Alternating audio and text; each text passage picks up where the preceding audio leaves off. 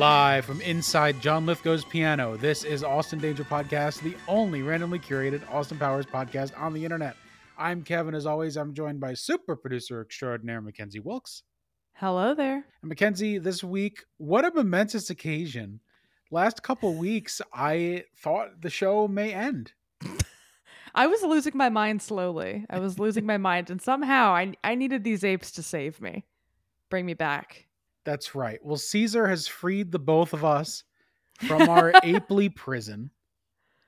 And now, this week at the bottom of the hour, we'll be talking about the 2011 requel, Rise of the Planet of the Apes. It's also a, a prequel. Am I am I Yeah, incorrect in like that? a Is it pre-requel. Because doesn't I have to assume? I I feel like my what I vaguely know about the original film, the burden that, that they kind of start with the Planet of the Apes. The titular Planet of the Apes is already sort of established, and humans are just like spare sparse. So I feel like the fact that we're seeing it is is new, right, to the series. And we'll get into it, but the status as a direct prequel is made like pretty clear in a prominent Easter egg. We'll talk about it. Mm. Oh, see, that's what I need you for. I don't know the Easter so eggs. You gotta go to the lore. This is why I got my Kev by my side. That's right. Or or should I say the previs motion capture result of Andy Serkis puppeteering me. And Jay Baruchel is doing a raspy voice in hey, it, literally, Andy Serkis as a monkey returns to the show That's right. after after King Kong. So. That's right. James Franco returns to the show from my father. My Spider-Man killed my father. Also a scientisty kind of care. I mean, he becomes a scientisty. That was part of my jokey review. Yeah. See, these are the thematic through lines. This is the Austin Danger podcast canon. Monkeys and James Franco as a scientist. Think of it as Austin Powers 1 was the first movie that ever came out. And that is the Austin Powers, Austin Danger podcast canon. Mm-hmm, mm-hmm, mm-hmm, Only these movies exist. I love it. Speaking of movies that don't technically exist by that logic, McKenzie, you finally watched Five Nights at Freddy's today. I finally sat my ass down and watched Five Nights at Freddy's.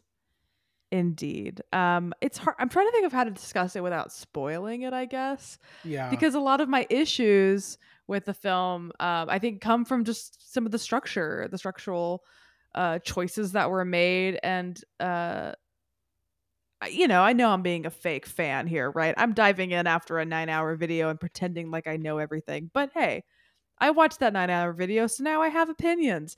And uh, yeah, I did. I just didn't really love a lot of the uh, changes to the lore they made. I, I felt it kind of didn't necessarily do anything in- interesting. Like I don't mind it if it's like gonna if they're gonna do something interesting with it. I guess I just I just felt like um yeah I don't know I I. I as weird as it is, it made me want to watch the nine hour video again. Like I'm I'm more compelled, I think, by the story that's there in the games, albeit a, a vague and mysterious story that doesn't have all of its questions answered, right? It's still sort of up in the air. I, I found that much more interesting than than the movie. I just felt a little um I, I wrote a very long review about it. I, I will link it in the show notes if people want to know my specific feelings about it, I guess, my specific issues. But yeah, I ultimately felt like it was um it, it wasn't very exciting. I kind of, uh, I guess without spoiling, I can say my review I, I wrote, you know, it wasn't kind of scary enough to get newbies and horror fans.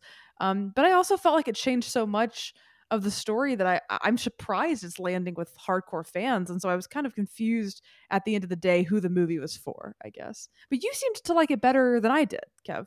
Well, I mean, the thing is, is that I watch a lot of like boring modern slashers that are like this good. Mm, And this is like a decent one of those. But then also on top of that, I just had so much fun with the lore and the crap. You know, the Matt Pat cameos, the Spring Bonnie and the opening credits. And then partially through the film, my new thing is obnoxious meta theories. And Matt Pat 11 is in this film. So theories abound, right? But like, I was like, you know, in Five Nights at Freddy's, there's a haunted house company called Fazbear's Frights who have taken the events of Five Nights at Freddy's and turned it into a haunted house. So what's to say that this version of the story isn't just a sanitized version put out by Fazbear's Frights, and that there's some future Five Nights at Freddy's game or book or fortune cookie or musical or puppet show that will prove that out via old man consequences or a license plate or some other insane method. Well, see, it's it's funny you say that because like um if you watch the nine hour video like or you play all the games like those, those are your two options um the timeline skips around a lot and Yeah. the generally uh, approved of timeline is that the first game which i think the first this film is kind of basing itself mostly on is the kind of last game in the actual timeline you know there's a lot of stuff that becomes before that and i guess i was missing that that idea of this history uh, and these these ghosts that have come before where we're meeting mike schmidt uh, and it's interesting that you're talking about the Fazbear Frights thing because then that does come after the first game. So that's when the timeline then begins to continue. And uh, that would have even been a more interesting movie if it's like, ah, these. Uh, this is a haunted house based on this like fucked up thing that happened all these years ago, and then getting to maybe explore, oh, what was that, and then how those ghosts still exist. You know, I, I just feel like there was a lot, like a lot of different directions they could have gone in with the story, and I felt like this was just a very boring way. And again, I, I don't know how to say it without spoiling. Like I texted you something that I thought would have been like a totally little fix or a little shift in the in the character motivations and just the choices they made with Mike and his motivations to have the job and his connection to Freddy's. And I think that like not to my own horn, I think my suggestion like might have worked better. Like if it would have actually made it more connected to the games and maybe connected him more to um to the to, to the story it just felt like the stakes felt so non-existent to me like they're this isn't spoiling because this is like the beginning of the movie it's like your sister's going to be taken away by your mean aunt. And then i guess spoiler alert she doesn't really matter in the end. Like the, the stakes with that whole storyline are just pretty much inconsequential. So like i just kind of felt like a yeah it was just a little boring. I felt like it's a there's such a dense lore and such an interesting tone that the game strikes and i just don't think it translated to the screen very well in this film. And maybe Not part of that is because it was in development hell and it went through like 50 scripts and multiple directors and that's just what's going to happen but um and i agree kev you're about to say not yet i'm i'm open to a sequel changing my mind i'm open to a sequel building on this and maybe making it better for me It's the kind of thing where you could explain it away, or you can lean further into it, or you could make this movie timeline its own thing. Five Nights at Freddy's is the kind of franchise that will say, This was all a dream. This minigame meant that thing. This stuff was all a video game in the universe. Like, Scott, our our dear friend, is no stranger to using different media and manipulating different media to tell a larger part of the big story. So that's where my I'm trying to figure out what the phrase is and it's not coming to me. But it's not like raises my hackles, right? But like that's where my attention is focused is like not this as the experience because I agree with you this is like a two-star movie. It's kind of boring. It's pretty bland. For the you only get one shot to make one Five Nights at Freddy's movie and Blumhouse Blumhoused it and did like a fine job. It's kind of bland movie. But then the MPs of that of like some boring movie trying to sell the iconography of Freddy's. it'd be cool if it pulls out and goes meta i but, but Fi- Five Nights at Freddy's also when you watch about the history, and again, I, I should say it's uh the the YouTuber's good idea, bad idea, G I B I, uh, just so people can actually look it up because genuinely, if you have any interest in the lore, like it feels like a necessary watch, and it really enriched my viewing of the film and just like enriched my understanding of the games, and I I again I like can't stop thinking about it. I really really deeply enjoyed it. Um, I completely forgot what I was going to say, but at least I plugged that YouTuber. Um, I forgot what I was going to say. We were Who talking knows? about the meta. I was saying like Oh, if you watch the video- he talks about the, the the games feel like he was putting them together. Like it was that shot of like the cartoon character putting down the train tracks as he's going down the train. Like that's how it feels like these games were made sometimes. And so, I I I'm wary to think there's a lot of pre planning going on with this film. But hey, maybe there is. I don't know. But it, but we both can agree. Not to do it. The big villain reveal that part rips. The the it's it's and it, but I also think that only rips if you know who that is. Does it make sense? Like I wonder if that ending matters to people who don't know who that is. Uh, our our dear friend Mm, KK wrote a review about how like they're building up to this character and then it's just some guy, and I'm like, but if you know who it is, it's not just some guy. But like, I I wonder because I loved that part. That was like the one part I would say I loved, but I'm curious if that even plays to people who don't know who he is. I feel like that's even more of a flag Mm, of like, you know, your dad doesn't know who that is, but this is huge to you. Shouldn't Mm. that mean something in terms of like, and this is the thing, if you're not familiar with the lore, this is the mind space the lore gets you into of mhm. like, why didn't they explain why this is so important? Why is the rest of the movie so boring? And then here's this crazy idea that only makes sense to me. Yeah. We'll see. I I know a I, know like no one should buy that by the way because there's going to be a sequel and the sequel is going to be just really again another boring nothing happening movie and I'm going to look like a jerk but like in this moment it feels all on purpose to me. I again, I'm gonna let them surprise me. I'm ready. Uh, I have, gosh, yeah, I have a thought, but I, I can't say it without spoiling. So maybe we'll talk offline. But like, yeah, like that character, redacted character at the end. Uh, there is a character who dies near the end, who in the lore of the game is technically already dead in the way that they die in this film. And so I'm like, Oh right. if this was always intended to be a prequel, then why use other characters that were already in the game? Why not save them for future movies? That's another thing too. Like, uh, why did this have to be Mike Schmidt, who is the protagonist of FNAF One? Why couldn't this just been a different person and this just be a kind of prequel? I don't know.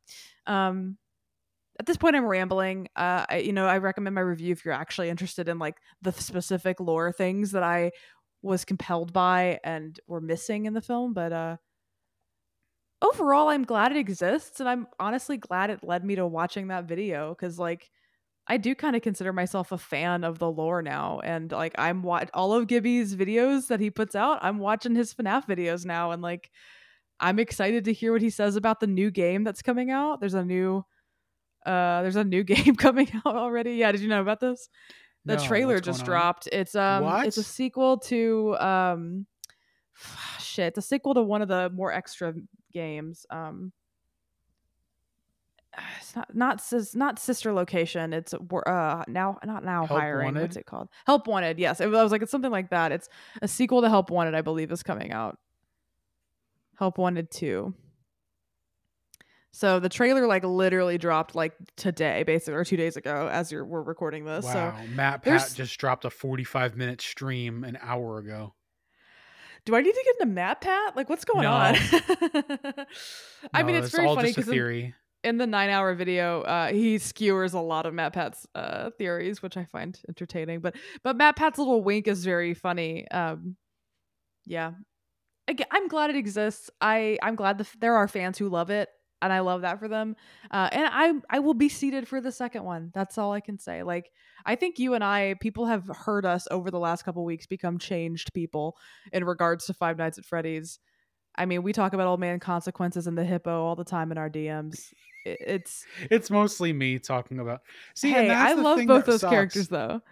Like the thing that really sucks is that all of the stuff that I love about Five Nights at Freddy's, which is true about any franchise that I love, you really gotta dig deep to find these guys. Old Man Consequences is the Easter egg of an Easter egg's Easter egg. And I love him. Of course, we all love Old And I love the idea that he might be Henry, which is a person you don't know unless you watch a nine hour video. well, Kev, other than Five Nights at Freddy's, I didn't super watch a lot. Um, we both watched Birdman, and That's I right. believe as you're hearing this episode, you can listen to us talking on Reel Latinos about Birdman with our buds. It's probably a very long episode because we recorded for a very long time. That's right. That's what happened. Well, that's what happens. See, this is why Austin Danger podcast, the things that you don't hear, the ship tightening on this podcast is unbelievable. also, five people on a pod. That's a lot of people on a It's pod. a lot of people. Um, but we had a great time. I don't want to speak for you, but I think we had a good, really good time. And no, like, we did spoiler alert, time. me and Kev both openly love Birdman, so it's just a it's a big love fest for a really great movie. So if you like Birdman, it's necessary listening. And if you're not already listening to Reel Latinos, what are you doing? Go check out Reel Latinos.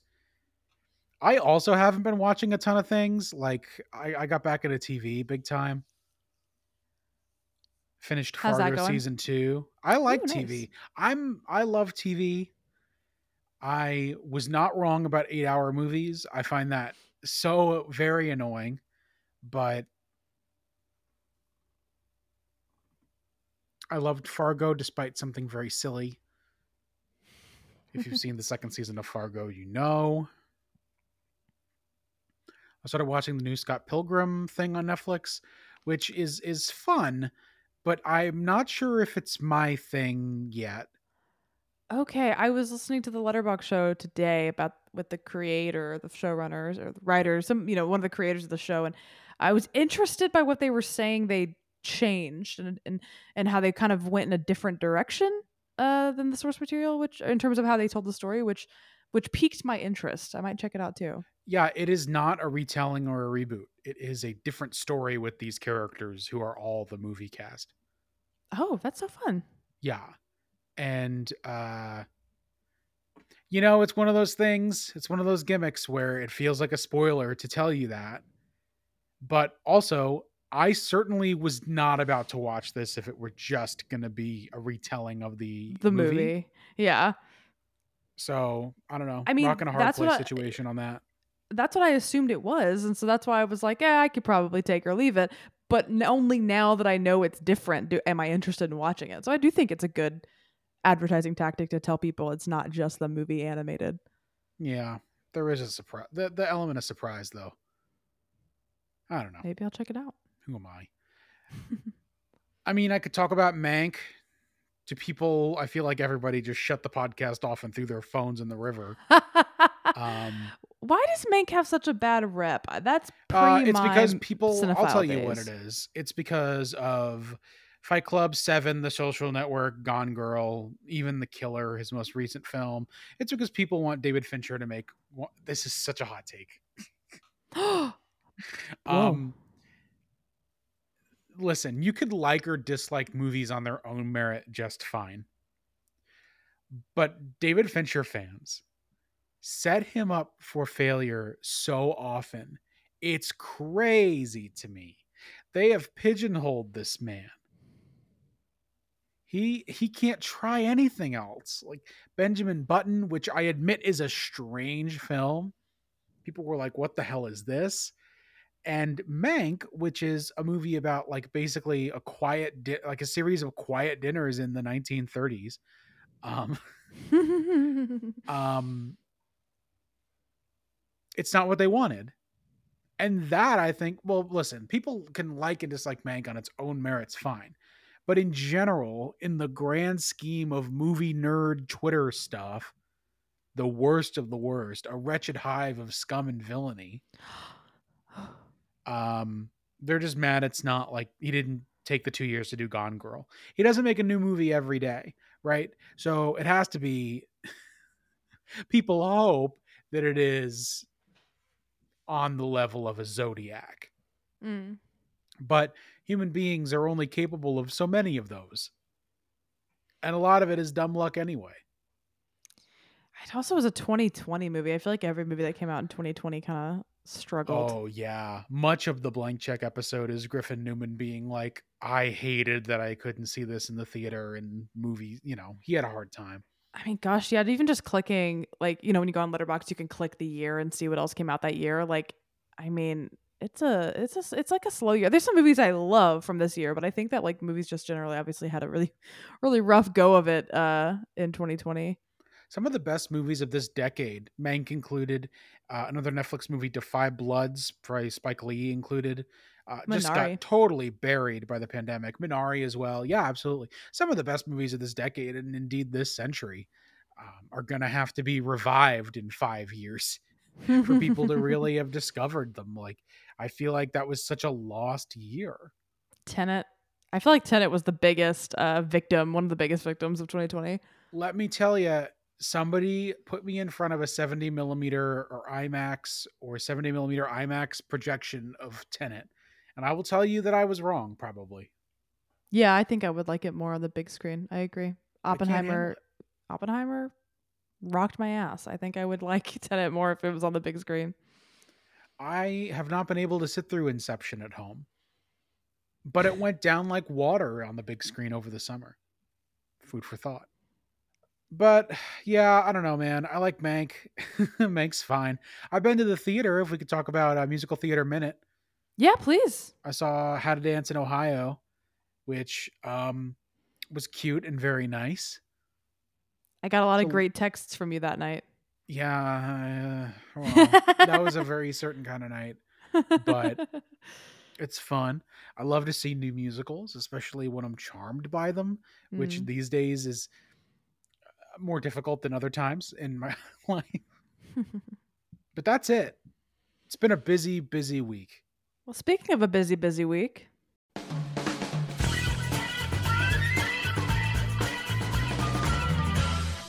Whoop-de- News. What does it all mean, Basil?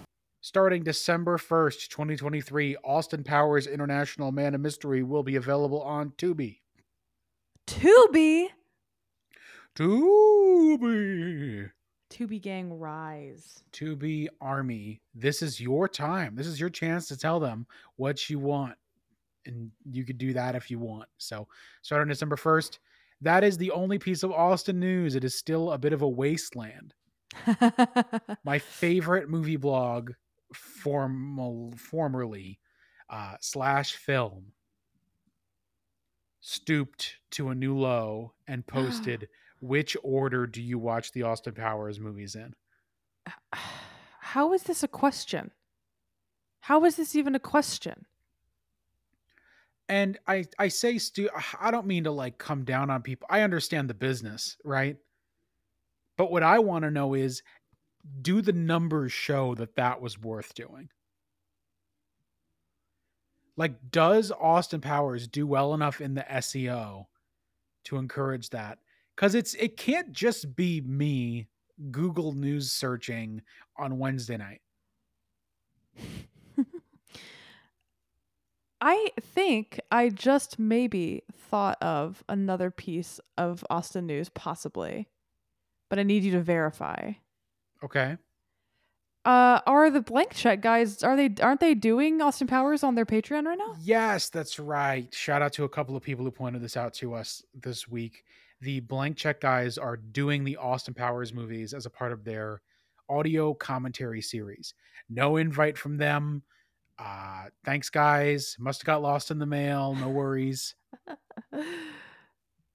I guess. one day, one day. Also, somebody somebody said I think they're doing Love Guru, which that would be a fascinating commentary. I might have to subscribe to that Patreon. the day comedy truly died forever. yes. Yikes.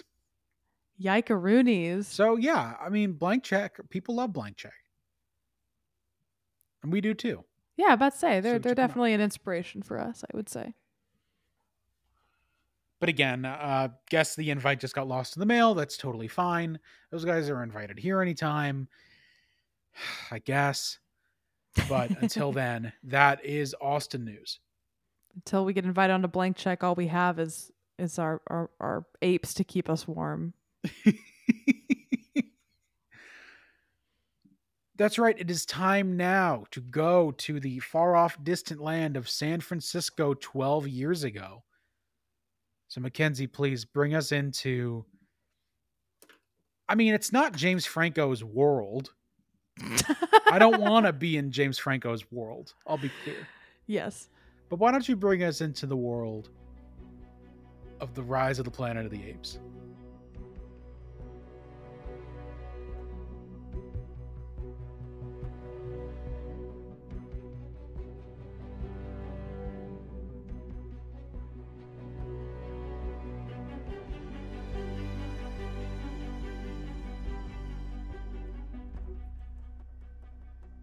In San Francisco, a genetics chemist named Will is testing a viral based drug on chimpanzees that he intends to move to human testing soon in order to cure Alzheimer's. This is an important goal for him as his father Charles is slowly fading away from the degenerative disease. His best test subject, who is nicknamed Bright Eyes, is to be brought in front of a committee to prove the serum is ready for human consumption, but she turns violent against the scientists, destroying the lab and leading to her own death at the hands of security officers. The scientist team quickly learns she was protecting her newly born child, who they were unaware of. Will takes in the young ape and through the years names him Caesar and develops a fatherly relationship with him. He also, unbeknownst to his lab, takes some of the serum to test on his father, who takes to it perfectly. The two men and their ape settle into life together, two and a half men style. Eventually, Caesar becomes old enough to question his origins. Will tells him about his mother, and the trust between them begins to weaken, as does Charles's health. One day, during a particularly bad loss of lucidity, Charles angers the neighbor and is attacked, to which Caesar protects his grandfather figure with violence right back, biting the attacker's finger off. Caesar is taken to animal control and housed with other apes. At first, he's not accepted, but as his ire and pain grows deeper due to his abusive and negligent conditions, he begins to unionize the apes together to form a strong bond. Meanwhile, while Will is developing a new version of the drug, one of his assistants is inadvertently exposed to it and grows deathly ill, dying just a few days later. For apes, though, the gas has the intended goal of creating hyper intellect and strength. Caesar is able to escape the shelter, steal some of the new serum from Will's home, and returns to give it to his new ape army, infusing them with strength they've never had before. They finally begin their uprising and take fight and take the fight to the streets of San Francisco. After fighting their way through bullets and helicopters on the Golden Gate Bridge, they make home in the forest. Will follows them, attempting to save Caesar, but ultimately realizes Caesar is exactly where he needs to be, and they make peace with this. The angry neighbor from earlier was innocuously sneezed on by the sick employee of Will's, and what we're left with is seeing similar symptoms that indicate death will come for him too. Good thing, because he's getting on a flight to spread disease to humans all around the world. Little does he know that he's contributing to the rise of the planet of the apes. That part maybe not aged so good. COVID 19, COVID 19. all of the all of the pandemic stuff in this whole trilogy did not go down well. Is it weird? Is it weirdly prescient uh, for our oh, time? yeah, in war in the last one, especially. Yeah, Oh, it's pretty crazy. jinkies, jinky winkies. So, Kev, you've seen this series. Is have you only seen this once? Like, how many times have you watched this film? And also, like, what's your history with just this series in general? So I had always known Planet of the Apes, but I had never seen any of them when this came out. I was working at the at a movie theater at the time, and I don't remember if we had a screening for this, but I was definitely at the midnight opening of it, and I loved it.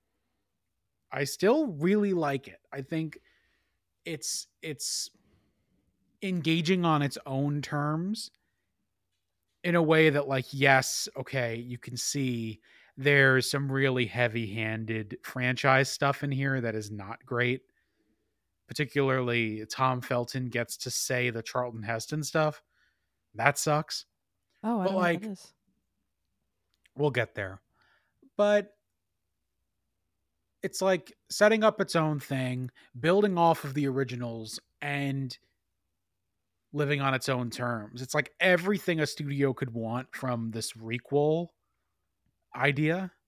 Mm-hmm. and uh yeah no i loved it i flipped and then i watched the original planet of the apes and then took years to watch the other ones thanks to bat and spider's hot ape summer a couple years ago uh, i finally watched the old series which i'm just as excited to get to as i believe they all link so Whoa. there you have it Yeah, I mean, Planet of the Apes is, I think, one of those things that is so just culturally known. You know what I mean? Like I've I've always known of the series and the basic shtick of like apes rule the world, like that kind of. I've I've been aware of it because it's just a thing that is culturally known. I don't even know how to describe that, but I think you all hopefully know what I'm talking about. It's just a thing you kind of are aware of if you exist in culture long enough. It's it's it's referenced in so many other forms of media. It's it's it's discussed a lot. The name is iconic. Like it's just a thing I, uh, I'm aware of. Um, I think we, you know, I did some stuff got left on the cutting room floor at the end of last week, but I, we might have mentioned the Tim Burton Planet of the Apes. I, I think I have a vague memory of watching that on television once when I was young. And I think I always thought that was Planet of the Apes. I couldn't tell you a damn thing about it, except for I sometimes think of Helena Bonham Carter's like Bob, like her monkey Bob, the, the wig they have that woman in, is uh, I do think very very humorous. Um, but I think yeah, I think that that was like always my association with Planet of the Apes because I think I was probably just on TV and I just happened to see it when I was little, but I don't remember anything about it. Um, so this I would consider this my first like Planet of the Apes movie. Um, and yeah, not to to spoil the ending, I thought it was really fun. I thought it was really cool. I kind of immediately wanted to watch the rest of this series and I'm kind of interested in watching the original series too and I'm really yeah. interested in um hearing from you the Easter eggs and like what you meant by the Tom Felton thing. Like I'm really interested in your point of view as someone who has seen the rest of the series because I love stuff like that. Um so yeah, this was kind of my first like actual dive into this series uh and I I was very pleasantly surprised. I thought it was really fun. It was great to come back to after having been through all the rest mm-hmm. and then mm-hmm. coming back to the beginning and seeing like again like being able to spot that this was doing this on its own terms without erasing anything that happens afterward or stuff like the rocket launch which is basically the rocket from planet of the apes or those lines that tom felton like well, anybody who's seen the original will know like get your paws off me you damn dirty ape which he says um, does not sound like a line that that character would ever say it feels no. oddly unnatural doesn't it but okay. we yeah, had to have okay. a say it like it would be like if if they did I have no idea. right? It, it, would be like if they did um Indiana Jones and he doesn't catch his hat under the door or mm. doesn't use his whip or something. Like it's so ingrained in. And then he also gets to say it's a madhouse, which is one of the Heston's like one of Heston's best lines and it's buried in the mix. I only heard it because I was listening on my headphones today, watching the movie. I I saw it in the uh in the captions and i thought that moment was really sure. cool the way the camera's pulling out and you kind of i i thought felton was deeply bad in this movie um but that was a cool moment of him doing that and the camera pulling out um yeah i you know i'm not a harry potter girly so i have full confidence saying i don't think he's a particularly good actor and what accent is this man attempting to do? Because it is truly sounds like he's trying to do an American accent, but it is so bad. There was like a line where he said more than five words, and it was so like almost comically bad that he could not do an American accent. I was like, what are you doing here, man? Go on, get. That's it. See? What you get? Get back!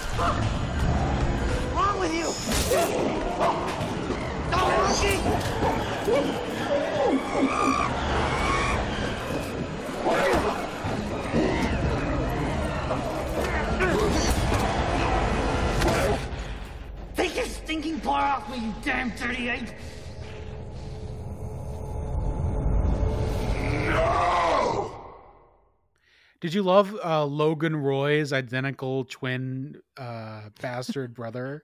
they sound yeah. He's just kind of it's just Brian Cox is just here, and he kind of just leaves inconsequentially. He's like he's just around to be Logan Roy, and he had to go to the Succession set. But I will say I don't I don't mean to start with like a major negative. Um, I just thought Tom Felton was like comically dumb in this, but I gotta say the best part of the movie is Caesar. What a character! What a performance. I know it's yeah. mostly CG, but it's it's the goat. It's Andy Serkis. Um, to me, I could kind of give less of a shit about the um the human aspect. And I understand that it's important because we need to see like the serum that creates the monkeys. But like and James Franco, you know, he's not an actor that particularly does anything for me. Um, I saw that Tobey Maguire was originally supposed to be that character, and I think Tobey Maguire would have brought a much more innate likability to the role than James Franco does. Um, it's hard not to view him with the context in which we know him now, which I know was not the context people were watching this film in in 2011. Right. But I just think he has a punchable face. Like I would have much rather have like a guy I really could care about in that role. Um, so like I think that the human stuff is important, but the stuff that compels me and kept me locked in is Caesar and Andy Serkis. I can't believe how um, compelled I was by this character and his story is what ke- like is what makes me want to be like fuck do I want to watch the rest of these movies because I want to see him. He's the best part. He is the heart. I I was blown away by how compelled I was by Caesar and his story. Oh, absolutely. I mean, it's like, uh, you know, you're left asking yourself, the humans are so stupid and ineffective and so like dumb, so dumb. They're all so dumb that you're like, is this is is this a movie not to be like this about every movie. I promise I'm not like this about every movie. Just this and Five Nights at Freddy's. Is this movie propaganda made by the apes to tell the story of of Caesar the first ape? Oh my gosh, think, every like, movie is a know, meta movie now. every movie now is a meta movie because the humans are so dumb. But I agree. I think it's also a testament to performance capture, which there's a lot of performance capture going on in this time. Uh, Tintin would come out that Christmas, which is all motion capture.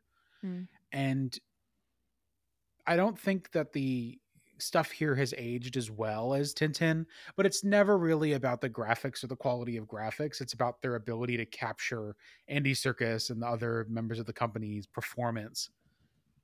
Mm-hmm. And that's key. So, like, while textures here and there around his eyes are like, oh my God, they're that way because it's 12 years old. And, um, while that texture looks weird, it's capturing a certain bent brow shape or some other minis like tiny nuance that gives us the whole story. It's it's an incredible step up from King Kong, which is when we last saw Serkis. well it's like funny because i think you know i i always find cg of full bodies to be a little discombobulating like i think about when like it's a spider-man movie most spider-man movies do this when they're like really swinging it's like a cg Yep. full body i find it to look goofy pretty much all the time and so you know by nature these monkeys are all cg bodies pretty much and um I was a little nervous, like in the first part, where even though I like the shot of Caesar kind of swinging around the house, I was like, I was like, okay, it's, it's hard to to suspend your disbelief there and not be just so hyper aware that it's CG.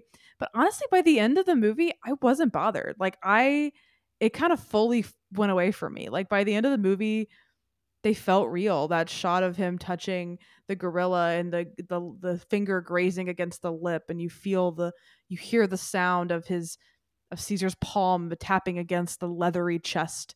You know what I mean? Like if it, it, I could still tell it was CG, but it wasn't to a distracting point at all. Like I wasn't even bothered by the eyes. If anything, I thought they were beautifully expressive. Like I said, after he kills Tom Felton, you like watch him have a moment of, uh, oh, I, I, I just took a life. It's really the first time Caesar kills someone, and presumably he will kill again, right? And it's, uh, I, I was like so enamored by the animation and the CG and the performance. I mean, it's obviously a testament to Andy Serkis's ability to act through that and commit. But yeah, you're right. This the team that worked on King Kong and they worked on Gollum, from what I read. Like this team who really knows how to bring these emotions to life. And um, yeah, I thought I would be more bothered by the CG, and then by the end of the movie, it just totally faded away. I I was fully in it. Like it, it wasn't bothering me at all. Mm-hmm.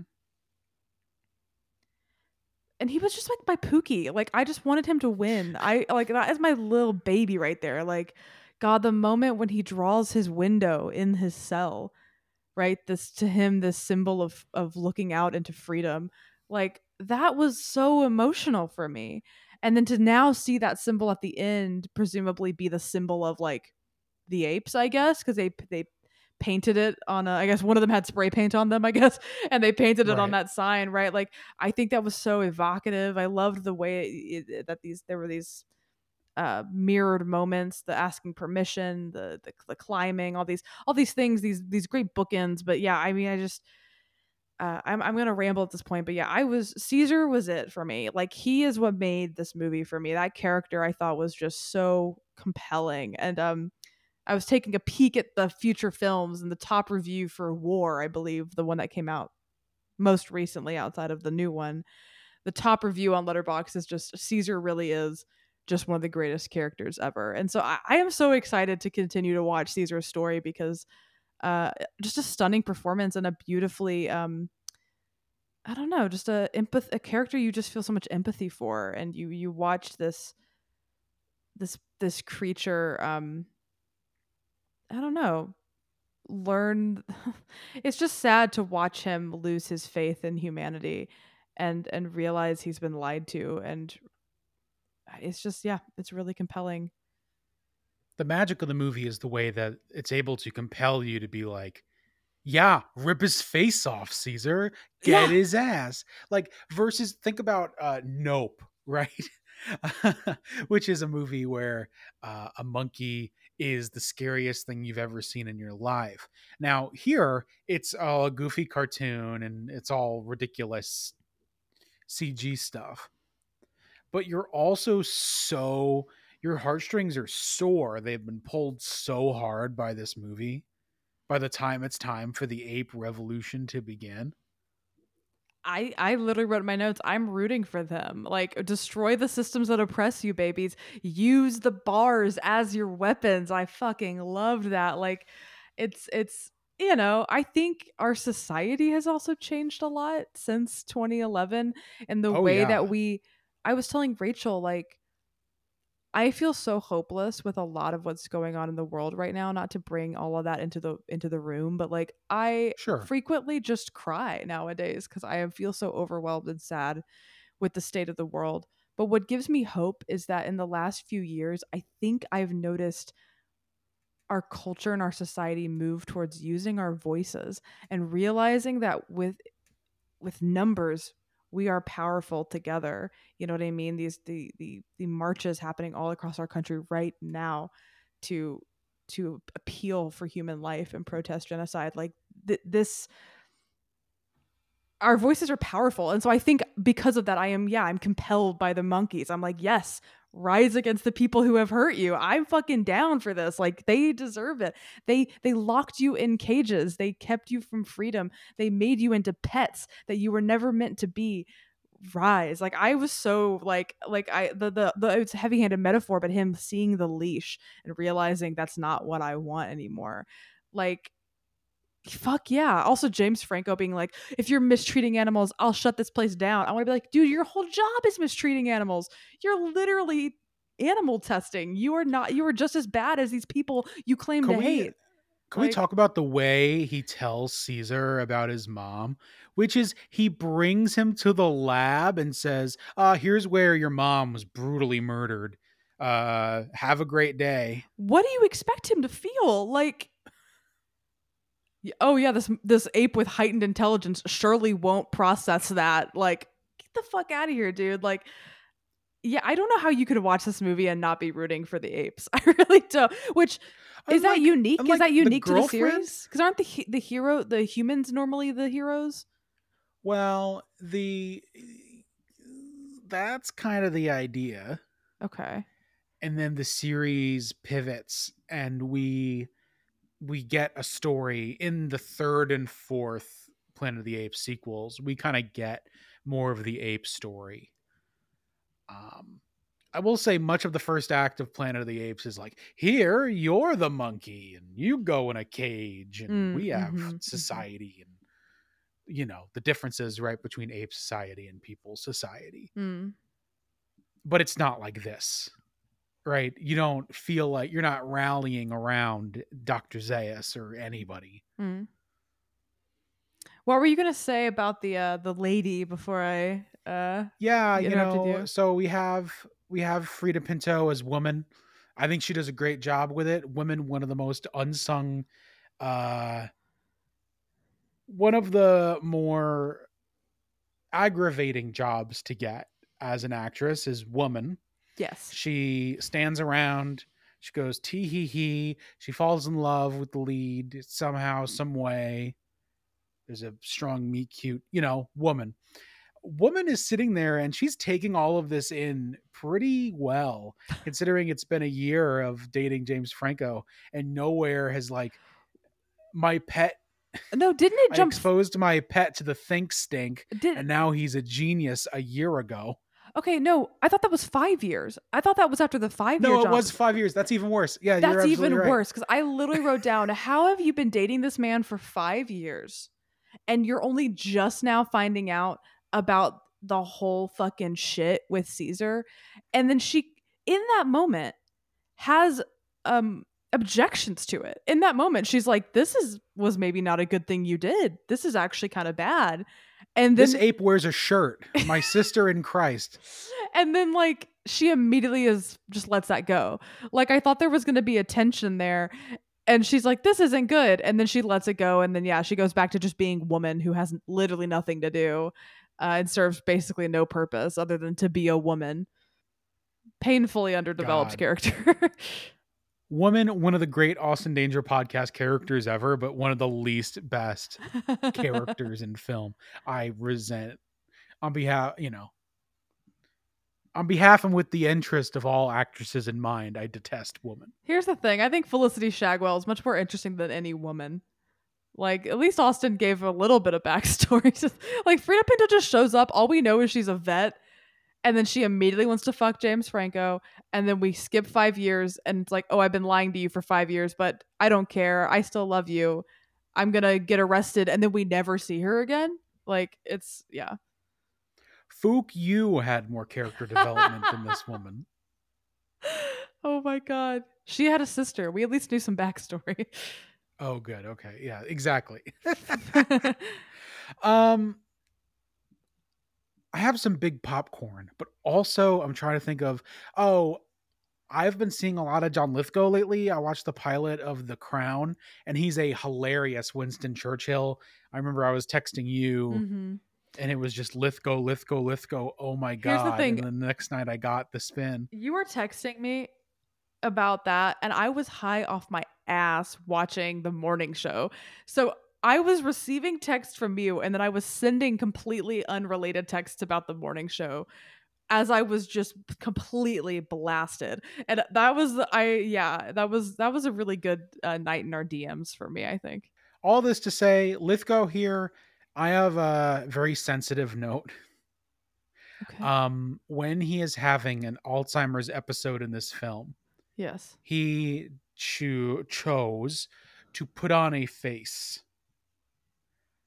Um, and it looked like, does he have to look like a child when he's having his problems? Like, it looked so bad. Yeah, it was definitely a choice he was making. It was not a great choice. Uh, in a sea of weird choices, like for years, I assumed that there would there was a scene where he was at the piano and he was going no, no, no, which ended up not being the case. his death also feels very unceremonious almost um in a way that like literally like i i i missed it.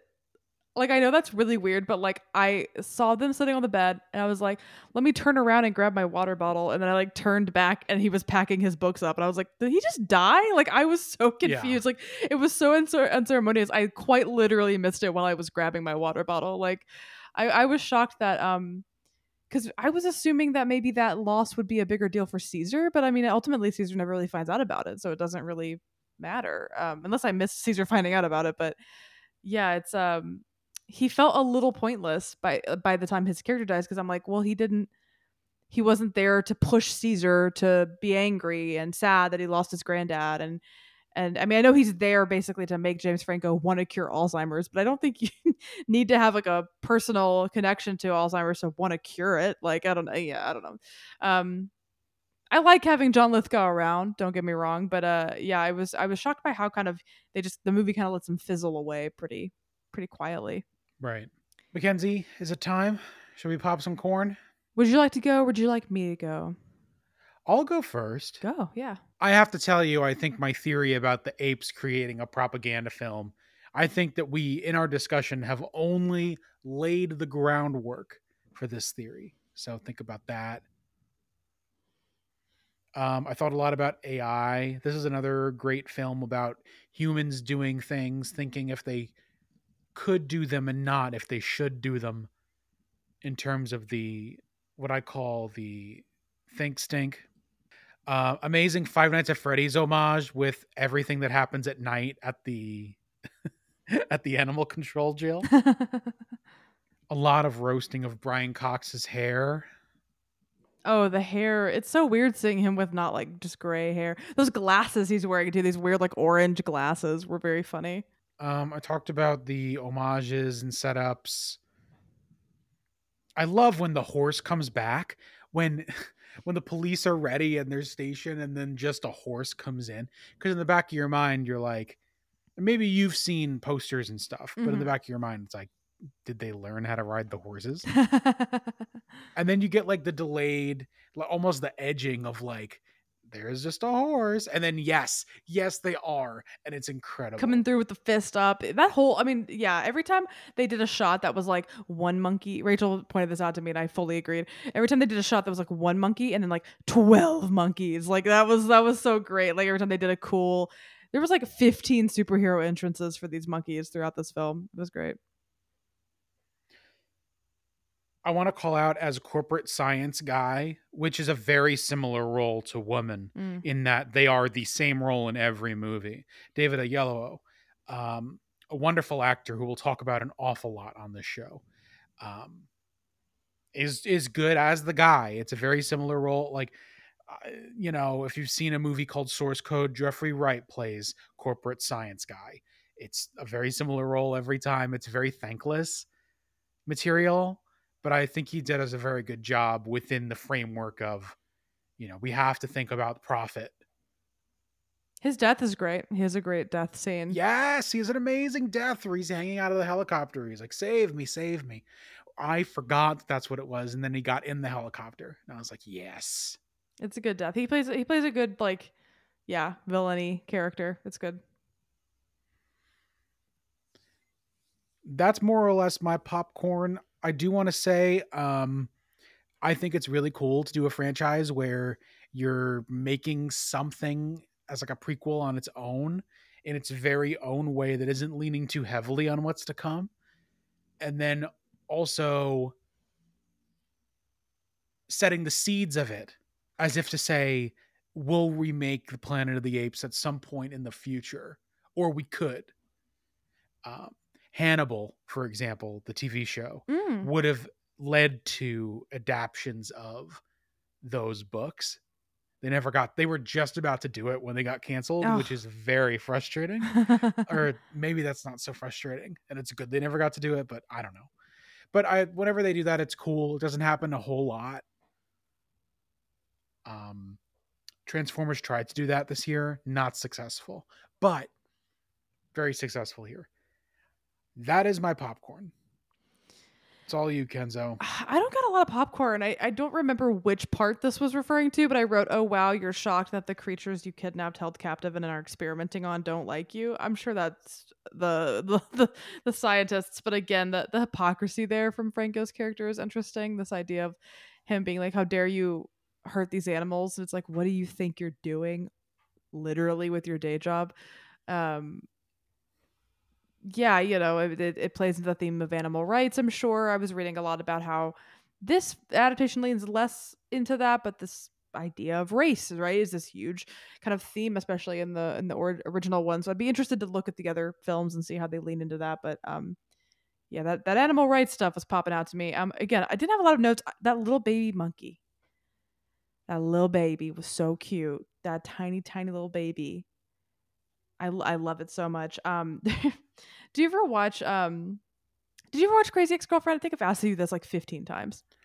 I didn't get far into it. It's not personal. I'm just No, you're lot of different good. Um, there's a song called "I Go to the Zoo" that is Rachel Knight's probably favorite song of the entire series, and it's kind of a um, it's kind of a uh, all the songs in Crazy Ex-Girlfriend, if you haven't watched it, are kind of spoofs of existing songs. Uh, typically like a musical theater song, like they have a Trouble in River City riff, but then they also like to riff on popular musicians, and it's kind of a Drake esque song, like a slow hip hop sad boy song, but it's about this guy who, when he's down, he goes to the zoo and Rachel and I are obsessed with it. And he has a line where he says, I say hi to the monkeys. Their eyes look like my eyes. And uh, I think about that. I thought about that while I was watching this monkey. Because there's a th- I, I do have an innate anxiety about monkeys that, like, they are so close to us as humans.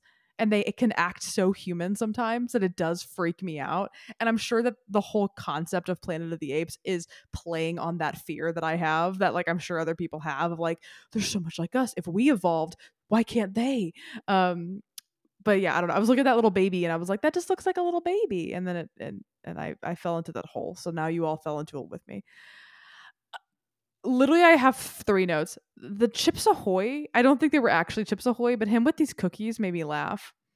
Him just walking out and giving cookies as like shows of solidarity, like like just has a bag of Chips Ahoy somehow and is giving the other apes cookies. It made me laugh. And then I said Chips Ahoy, and then Rachel, I told her I would shout this out, said Chimps Ahoy, which gotta love it. And I think right after that, I wrote, "Why is Caesar Norma Rae but for monkeys?" Unionize. Oh God. It was Oh unionizing the God. monkeys. I mean, I guess. Yeah, I can see it. I don't know. We're stronger together, Kev.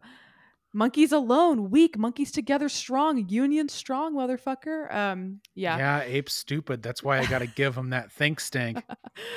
so uh support your local unions. Uh and yeah, I actually I mean, yeah, it's hard not to see the COVIDy vibes in the cliffhanger, but I thought the cliffhanger was great because it immediately I love that the illness is in, is there.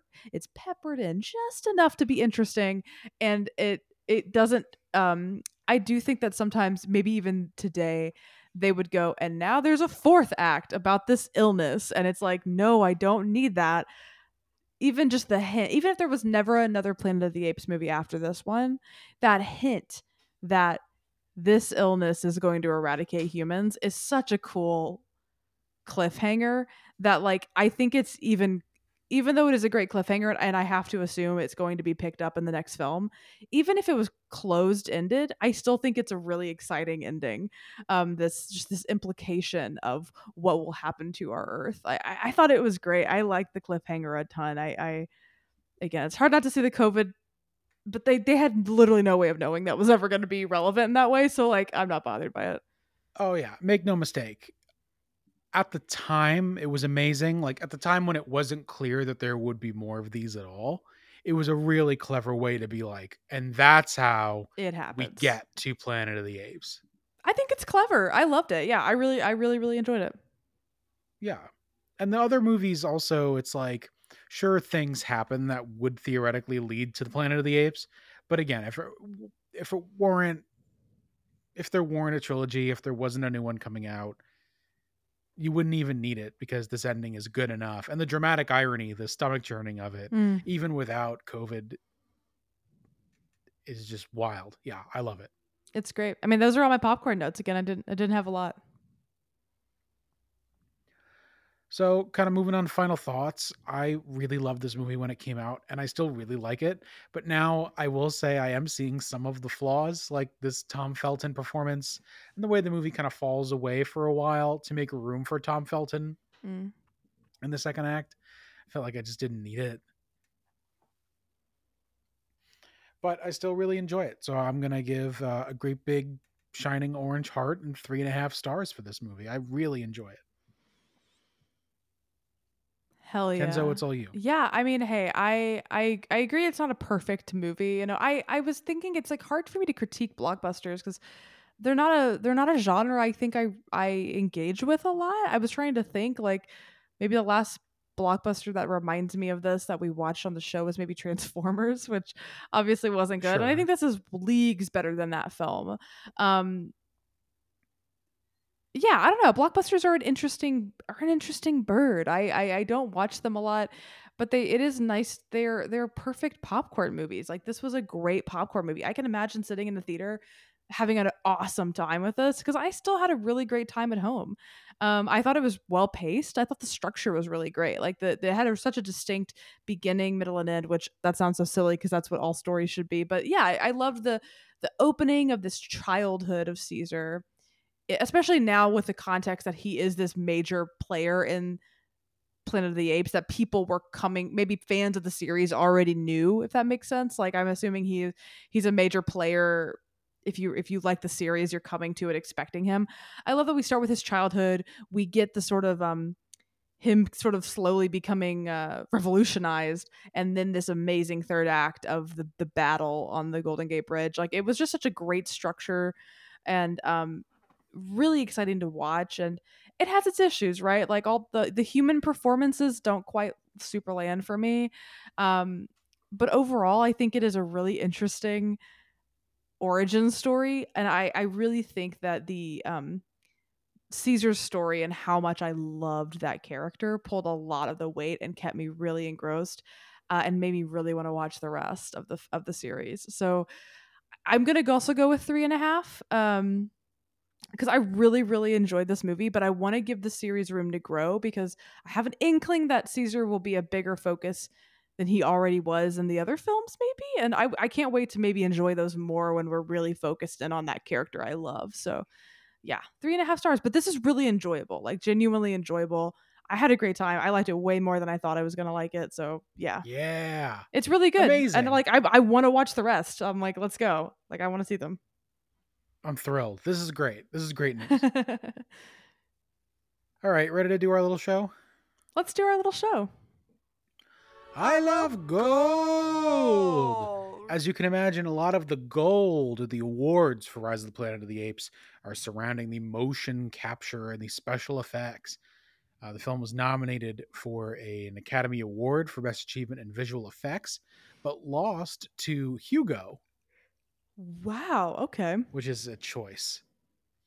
Uh, the other nominees Harry Potter and the Deathly Hallows Part 2, Transformers Dark of the Moon, and the amazing future episode Real Steel. What is that? Real Steel is the Hugh Jackman robot boxing movie where like Oh. he has to connect with his son and they find a boxing robot. It's like people remote control boxing robots. It's kind of a Rock'em Sock'em like Rock'em robot Sock'em Robot. okay. movie. Yeah. Okay. like okay. it, it feels like the movie version like literally Hasbro was like, "Oh my god, we got to come up with one tomorrow." I love it. Uh, it's very good. The Florida Film Critics Circle Award did give this film Best Visual Effects. At the Visual Effects Society Awards, this film won for Outstanding Animated Character in a Live Action Feature Motion Picture. The artists involved Daniel Barrett, Florian Fernandez, Matthew Muntean, and Eric Reynolds, most likely, I imagine, for Caesar. And uh, the team also won for Ascending Visual Effects overall in a visual effects driven motion picture. So, congratulations for that. At the IGN Summer Movie Awards, All right. um, this film won the IGN Award for Best Sci-Fi Movie and the People's Choice Award for Best Sci-Fi Movie as well. Uh, Andy Serkis placed ninth in the Village Voice Film Poll for Best Supporting Actor in, in that year. Um, and finally, and finally, the 2011 winner of Best Film for the Rondo Hatton Classic Horror Awards. So, congratulations. Hey, you know, I'm seeing a lot of Andy Serkis noms too, and I, I That's just want to say very deserved. Like he got into Critics' Choice, which feels really cool. Which you know, Critics' Choice is considered a an Oscars predecessor, so that's that's kind of interesting. Like very deserved. He he really kills it in this, and I think that motion capture actors are, are undervalued, and and he is just one of the greatest. Uh, so super deserved. Absolutely. It's the key to this whole movie is that performance. And the reason that this movie doesn't look like crap today is because of the nuance and the detail in that performance. Mm-hmm. Next, it is time for the Alan Parsons Project, the segment every week where we tie the movie of the week into the Austin Powers trilogy. And this week I will pull but four names. There's not much more than that. Starting off with Jay Caputo, who did stunts on Austin Powers, The Spy Who Shagged Me, and plays Alpha in this film. Fascinating kind of career trajectory there. Stunt rigger on Girls Trip and Quiz Lady, oh, that's which new. just came out. Um, the campaign with Will Ferrell, that's going to be a legendary episode for reasons. A five minute app. Uh, the trumpet player Rick Baptist, who will be returning for Dawn of the Planet of the Apes, as well Hell as yeah. Despicable Me 2, Men in Black 3, The Lorax, and Mission Impossible Ghost Protocol. We love a trumpet player. Next, Tim Lauber from the music department. One of his first credit on IMDb is a music recording assistant for The Spy Who Shagged Me. His second credit is Dudley Do Right. This is a returning link. Wow, wow, wow, wow, wow, wow. Just scrolling through, his credits include some of the best film, like the most fascinating films of the 2000s: The Emperor's New Groove, Atlantis: The Lost Empire, Collateral, Spanglish, Cinderella Man, Fantastic Four, King Kong: A Double Return. How do you like that? Doctor Dolittle three, future episode. Uh, finally, I want to call out Tim Steele in the music department, scoring stage manager. Worked on Austin Powers in Goldmember, as well as our film from this week, as well as My Super Ex Girlfriend with Ava Longoria, Star Trek Into Darkness, Life of Pi, and The Maze Runner, directed by Wes Ball, who will be directing Kingdom of the Planet of the Apes, which comes out in the spring. Whoa. Everything Wait, isn't my super ex girlfriend the Uma Thurman one with like Luke Wilson? No, yes, yes. God, the Super Ex Girlfriend one is Uma Thurman. Ghosts of Girlfriends Past is Ava Longoria. Is that? Yes. I thought that was Kate Hudson. No, no, no, no, no. No, that's Jennifer Garner. Jennifer Garner's Ghost of Girlfriends Past. No. I'm on IMDb. What movie? What's? Ava Longoria? in? what are you thinking of? What is this movie? Not to correct you on air. Only I only know my super ex girlfriend because I, after Kill Bill, had a major Uma Thurman phase in high school, and I watched my super ex girlfriend like twenty times on FX because it was like always on FX. And I was like, if my girlfriend was crazy Uma Thurman with superpowers, I would simply love her. Hang Okay. on. The Ava Longoria movie is called Over Her Dead Body. The male lead is Paul Rudd. Jason Biggs and Lake Bell also star. I think I see where you're where I understand where you're pulling this from. I understand where in your brain this was living. It's Stephen because it's Root is in ghost. Wendi McLendon Covey's in that. I do love her. There you go. Bridesmaids. When are we doing bridesmaids? Wow. One day. One day. One day. Maybe it could be next week. Who knows? Who could say? Who knows? But that is the Alan Parsons Project. There you are. You're over there. We have just one you over there, Daniel, host of Next Issue and contributor to the I Read Comic Book podcast, and has written in before. Frequent, frequent writer into the ADP. Has a uh, an email for us with the subject line "The Love Guru," a quick story. Hello, ADP Nation. I'm writing to tell you guys my quick story of when I watched The Love Guru. So I've actually never seen the movie in full. Back when I was in college, when this movie came out, I went to the theater with a girl with a girl, and we went to see the adaptation of Will Eisner, The Spirit. What is that? Oh yeah, that's the Frank Miller. Frank Miller directed a movie called The Spirit. We will talk. It's a future episode. Okay, okay. It's like it's like back- supposed to be like an old comic book, and uh, Oh. I actually haven't okay. seen it, but people say it was not good. Okay. I'll I'll oh Sam Jackson's in it. Okay. Yeah, Oh, okay. Okay, it's giving Sin City vibes visually, maybe. yeah, it's absolutely like Frank Miller was on the set of Sin City and was like, I would like to make a film. Love it. Uh, so they were saying um, the spirit. Uh, Danny continues, uh, because even back then I was very much into comic book adaptations. Sure. A couple of friends at the time wanted to go with us, but they did not want to watch a comic book movie. And the only thing playing around the same time was Love Guru. Oh my gosh, these friends, they made the worst decision of their lives. The Spirit film, to say, uh, the Spirit film was not great at all, which was unfortunate. But since their movie started a bit later, we went ahead and joined them about halfway through The Love Guru. Let me tell you, I remember about nothing other than the Mariska Hargitay bit. So this had to have been one of the worst days of me going to the theater to watch really bad movies. Also, things didn't really work out with the girl. So overall, very much a bummer day. All this to say, your viewing experience could have been worse with The Love Guru. And if you'll ever do Yes Man, I have another story with the same person involved. Take care, Daniel. Oh my god. Yes, man. When? When are we I- doing Yes, man? I think I've seen that, or I mean, forever ago. Like not in a way that I'd remember, but I I vaguely know Yes Man. Yes, man. One day. Yes Man. One day. One day. But that is all we have in terms of our use over there. So if you would like to be over there, you can email us at austindangerpodcast at gmail.com. Your letters, your voicemails. We will share them on the show. They can be about Love Guru. They can be about Rise of the Planet of the Apes. They can be about whatever we're watching next week. But as long as you either tag your reviews on Letterboxd with Austin Danger Pod or podcast, we look for them all, or send your letters and voicemails to austindangerpodcast at gmail.com. That's how you get your voice heard, baby. And we love getting your letters. It makes our day. That's right. Kev, let's do this. It's always fun when I remember I'm not the one spinning the wheel and I get to just be excited and see whatever happens. It's it's a big relief, isn't it? To realize you're not the one that has to like manically write the synopsis at 8:29 p.m. on the Wednesday. oh, that was me today. Yes. Uh, but uh, Kev, see, let's let's see what movie you're going to be manically writing the synopsis to next week.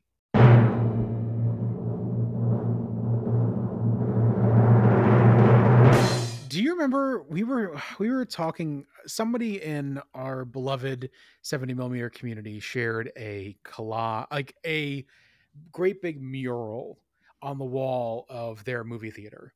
Do you remember that the other day? this better be what I think it is. And this mural was really funny. Um just to describe it.